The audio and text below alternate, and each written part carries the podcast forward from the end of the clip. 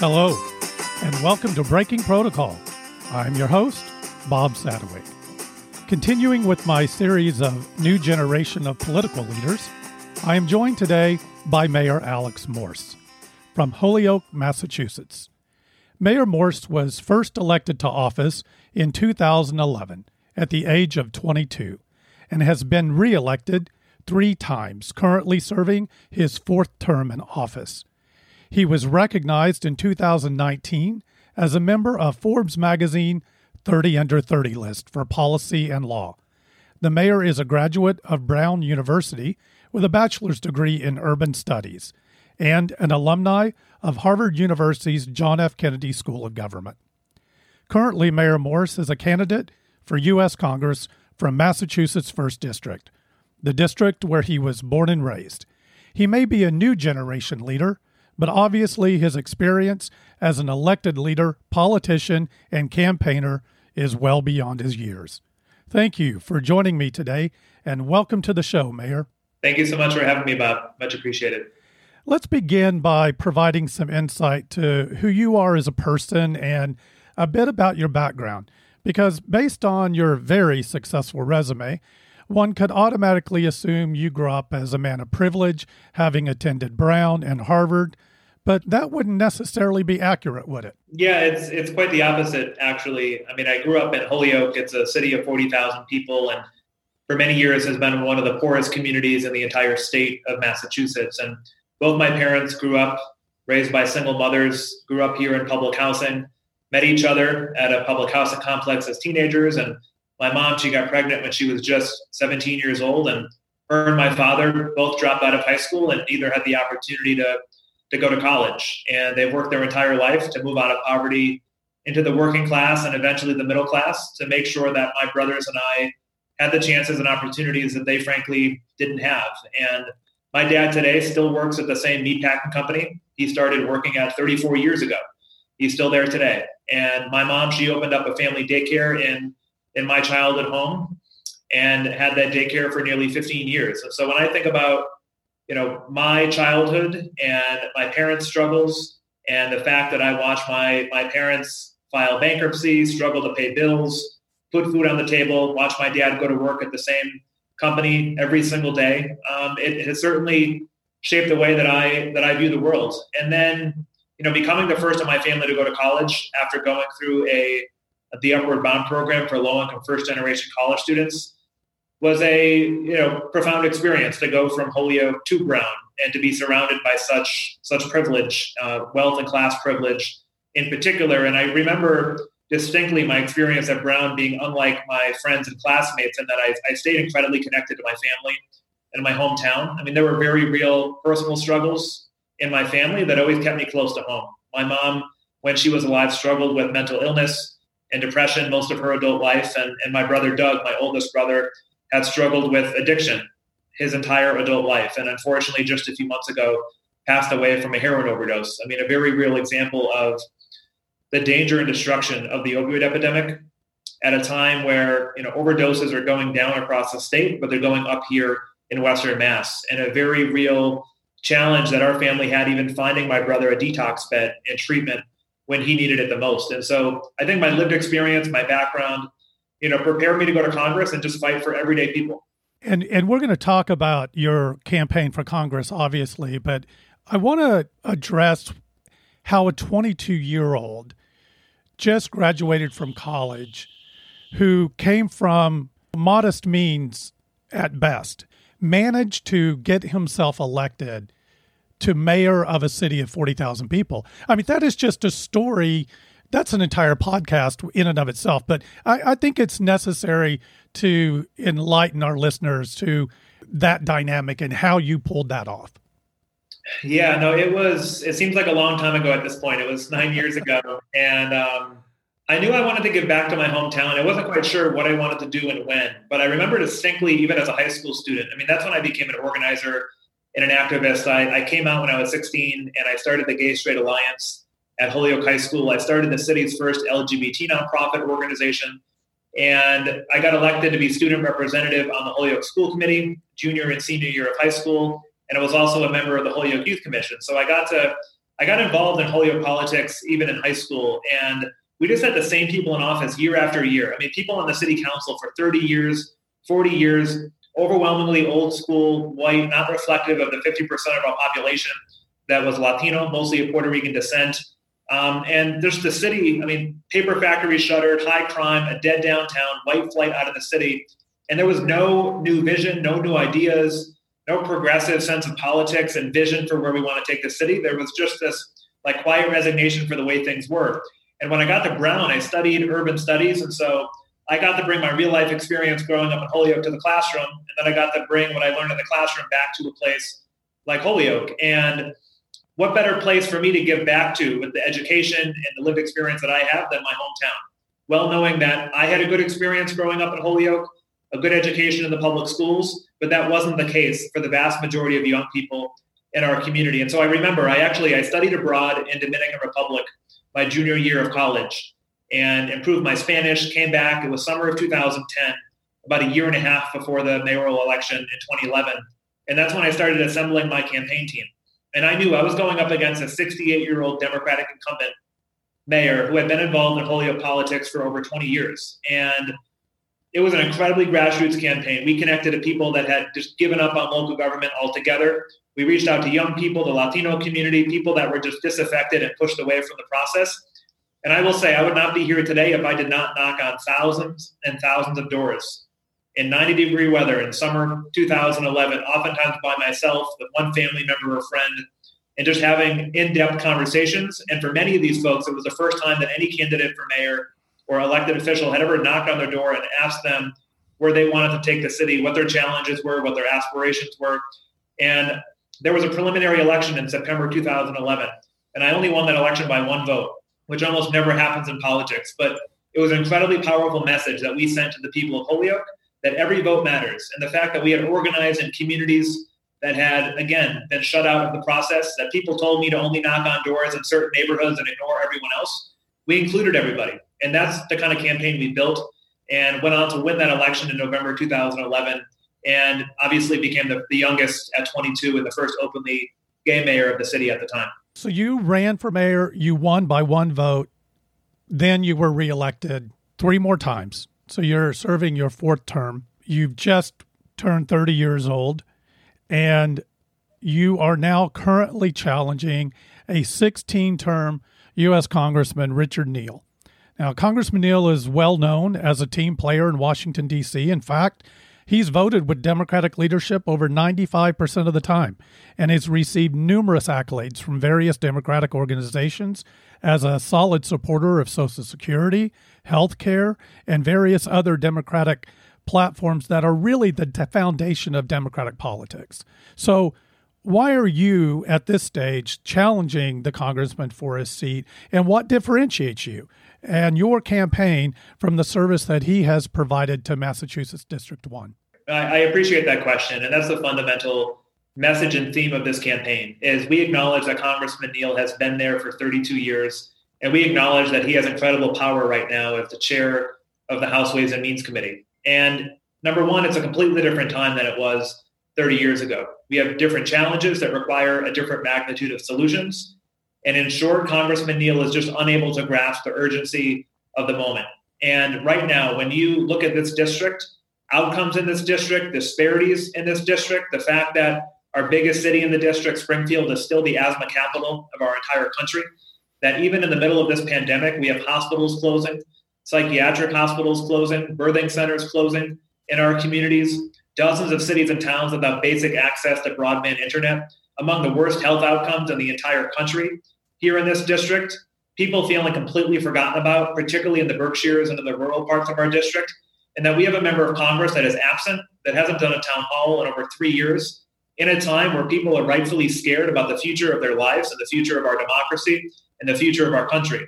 And yes, he's the chair of the Ways and Means Committee, but he's not using his power to help us here in the district. He's using his power to benefit the corporate and special interests that have invested millions of dollars in his campaign over the past 30 years. And so he hasn't used his power to hold this president accountable. He refused to request Donald Trump's tax returns for months. He refused to seize the New York state returns when lawmakers there made them available. He only came out for impeachment when Nancy Pelosi told him it was okay to do so. On Medicare for All. He wouldn't even let members of the Ways and Means Committee talk about Medicare for All on a hearing on universal coverage. He has used his power to kill a bill that would have allowed low income folks from using the IRS's free tax filing service after taking money from H&R Block and Intuit. He killed a bill last December single handedly that would have limited surprise medical bills after taking over $54,000 from Blackstone. And he also killed an amendment in Ways and Means last October that would have allowed the government to negotiate lower drug prescription prices. And so he talks a lot about Medicare and Social Security, but we need improved Medicare. Even those folks on Medicare have to invest in supplemental insurance. Even the 98% of Massachusetts residents that have health insurance are underinsured, can't afford the out of pocket expenses, the premiums, deductibles. And this is really about what kind of Democratic Party do we want? Richard Neal is literally the number one recipient of corporate PAC money in the entire House of Representatives, more than any Democrat and more than any Republican, from Wall Street, from Big Pharma, from the healthcare lobby, and from fossil fuel companies. And you can't take on those companies and industries and corporations when you're taking their money at the very same time. And so this is fundamentally about what kind of Democratic Party do we want? Do we want unbought members that are going to speak truth and vote for working people and just everyday people in this country? And people here in the district want someone they can inherently trust. That when they're in the halls of power in Washington and the doors are closed, they're looking out for everyday people.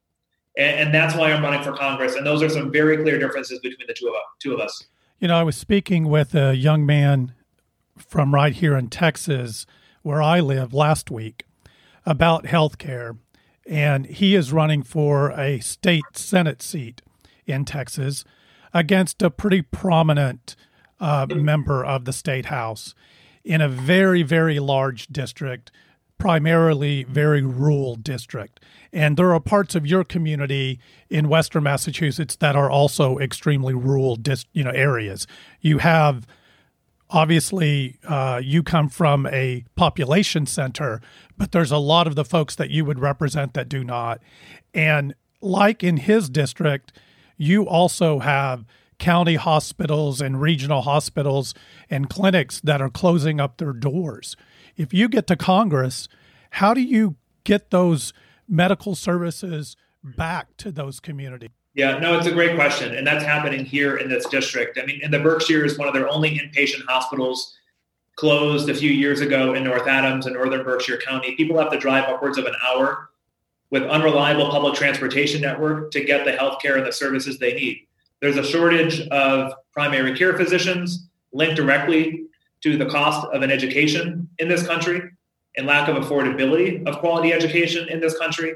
And so we have a healthcare system that is designed to maximize profit for the private sector, not to actually deliver care and protect patients and residents of this country. And so we have a system that has allowed for the private sector to profit upwards of $500 billion a year on people's sickness.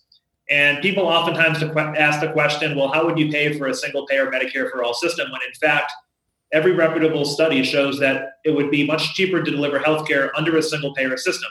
And only under a single payer system would we have the leverage and the negotiation power as a government to lower the cost of the delivery of healthcare in this country, from surgeries to medical care to prescription drugs. And so that's number one. And then number two, when you look at insurance reimbursements, when you think about the opioid epidemic and treating addiction and treating mental illness, these are things that have one of the lowest rates of reimbursement from insurance companies. And so when hospitals have to make decisions about their profits, they oftentimes cut mental health services, addiction services, psychiatric services first because hospitals and doctors are getting reimbursed at a lower rate. And so that needs to change and be reformed as well. And then I would sign on to Pramila Jayapal's Medicare for All legislation in the House that doesn't just guarantee health care as a fundamental human right, but also invest real money in building more community health centers, particularly in rural parts of our country, like the Berkshires and like the hill towns here in this district. We have 14 counties in Massachusetts.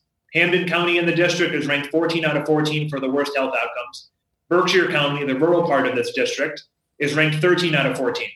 And so we need new investments in healthcare and healthcare infrastructure. And Medicare for All covers vision and dental and every other aspect of healthcare that I talked about already. And Congressman Neal, again, is doing the work of the private healthcare lobby now, and not doing the work for the people here in the district.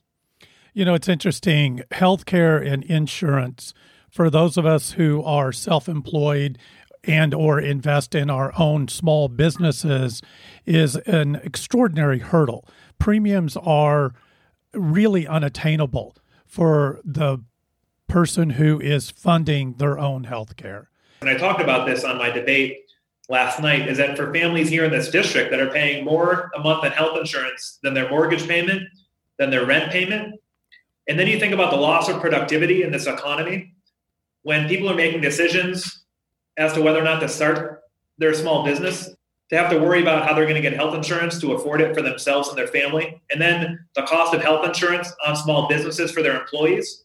A Medicare for all system would benefit the small business community more than any policy right now as a federal government because when you think about the cost of doing business, and then, I mean, if this pandemic hasn't shown why we shouldn't be tying health insurance to employment, then I don't know what will.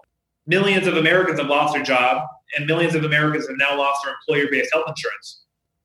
And so we need a system that just guarantees healthcare as a fundamental human right. I mean, right now we're essentially paying exorbitant amounts of money in what I call a private tax, when I think people would much rather pay a much smaller public tax and be guaranteed quality healthcare when they need it most. Yeah, it's amazing to me that in this country, when you lose your job, you lose your healthcare. The two are, you know, tied together in a way that actually in my view, suppresses people's ability at times to seek better opportunities in their careers because they're tied to their health care that provides health care for their children and their spouses. So it's a very it's a very tough hurdle and we certainly it is one that needs to be addressed. You spoke about money and politics and we all know about the Citizens United uh, ruling from the Supreme Court, which basically says and has allowed anyone to throw any amount of money to any candidate uh, with rare restrictions. As a Democratic member of Congress, how would you address Citizens United?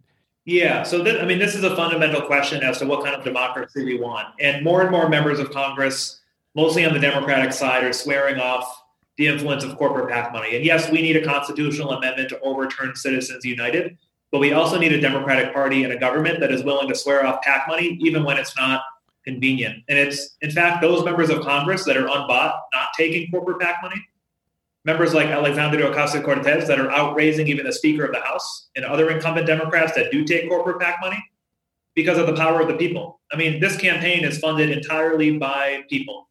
Neal and I raised essentially the same amount of money in our second quarter of this year. 100% of our donations were from people, 80% of his were from corporations. And we're still going toe to toe. When you look at this presidential campaign that wrapped up earlier this year, it was Bernie Sanders and Elizabeth Warren that far outraised competitors that were taking corporate PAC money.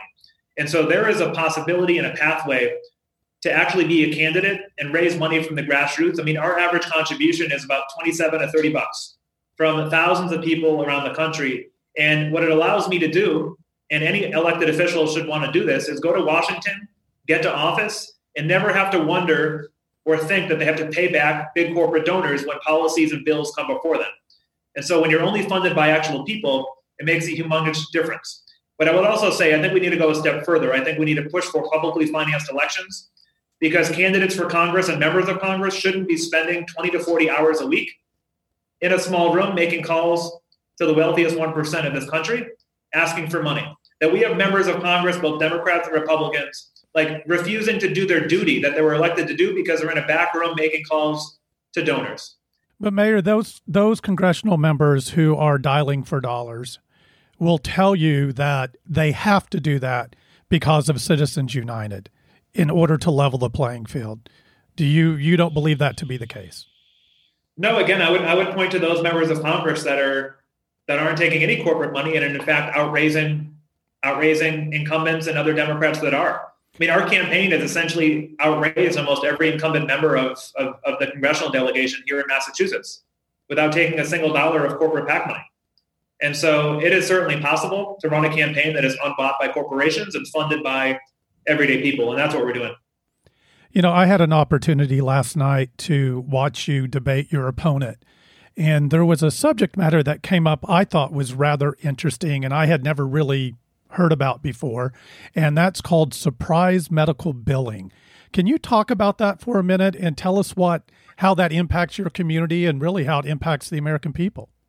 Yeah, so 10,000 Americans a day get what's called a surprise medical bill. It's a bill that people get from a hospital, oftentimes an ambulance company, could be days, weeks, even months after getting treatment. And so these are out of network bills and to maximize profit in a broken healthcare system. And so there had been a bipartisan bill that was almost at the finish line late last year that even this president was poised to sign. And one person blocked it, one person got in the way, and that was Congressman Richard Neal. And that was only after, I mean, only after taking $54,000 from Blackstone, a private equity group that was lobbying against this bill. They had never before donated to Congressman Neal. They suddenly became his biggest donor of the cycle, and Neal went, went on and killed this bill. And there are hundreds of people in this district that are still getting surprise medical bills from hospitals and ambulance companies. And they have to go through the arduous process of the bureaucracy in the healthcare system to get the bill reduced or eventually get the bill waived. And so this bill would have provided more rights and protections for patients and consumers. And Congressman Neal again used his power to satisfy his corporate donors. And he voted against that bill. Yeah, not only did he did he vote against it, but he he killed it. I mean, he put out a white paper intentionally to muddy the waters. I mean, there were Democrats in the Senate and in the House who were livid. I mean, we heard from staff and fellow Democrats that just couldn't believe that Congressman Neal would put his corporate donors before this bill after months, even years of people working together to get it as far as it got last December. You know, that's an interesting point. Members of Congress have certain privileges and influences and powers depending on committees that they're assigned to. And they get those committee assignments by the old fashioned behind the scenes networking on Capitol Hill. As a freshman member of Congress, how would you pursue that influence to provide the needs that you have discussed with me today for Massachusetts District 1? Yeah, no, I appreciate that question. And as I stated quite clearly in the debate last night, this district and the people here will not be losing power when we defeat Congressman Neal on on September 1st. We'll be gaining power because we're going to go to Washington together and, and build power together to create a single payer healthcare system, to combat the existential threat of, threat of climate change, use our power to fight for an economy that works for everyone, fight to reform our criminal justice system, and I would argue it's those members of Congress that have even been there less than two years that are changing the agenda for our party and for our country. And I would join the Progressive Caucus that Congressman Neal has refused to join throughout his 30 years in Washington. And it was in 2019 that the House, for the first time in history, had hearings on Medicare for all.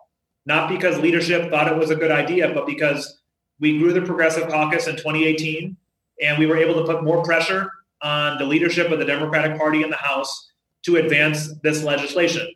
And so even when you look at, for example, Jamal Bowman's defeat of Eliot Engel, Eliot Engel is the chair of the Foreign Affairs. It wasn't just about Jamal defeating Eliot, because Jamal won't become the chair of the Foreign Affairs Committee. But what it does is holds an archaic view of foreign policy accountable and ensures that the next chair will have a different view of foreign policy, that we're moving in that direction. Same thing here with the Ways and Means Committee. With the defeat of Richard Neal, he will be replaced by a member of the Progressive Caucus that actually believes in a Green New Deal, believes in a wealth tax, believes in raising the corporate tax rate. I mean, very fundamental differences. And so I'm under no impression that I'll be the chair of the Ways and Means Committee. That will not happen. But we will make sure that there will be implications nationally to every district and every person in this country when Richard Neal does get defeated, because we'll replace him with a progressive and we'll add to the Progressive Caucus and the voice of courageous Democrats that have, have arrived there just in the last several years that have been speaking truth and, and showing courage that we haven't seen in the Democratic Party in many years. You know, it's interesting. The Democratic Party has been screaming for the last four years or so about Donald Trump's tax returns. And we've yet to see a tax return uh, despite promise after promise and hurdle after hurdle. With that said, would you support a law that required anyone running for president of the United States to reveal their tax returns And if so, how many years of tax returns would they be requ- required to reveal? Yes, I, I, think it should be a requirement for candidates for, for public office to do so. At least a an expectation. After I launched my campaign for Congress, I released my tax returns for every year that I have been in, in public life.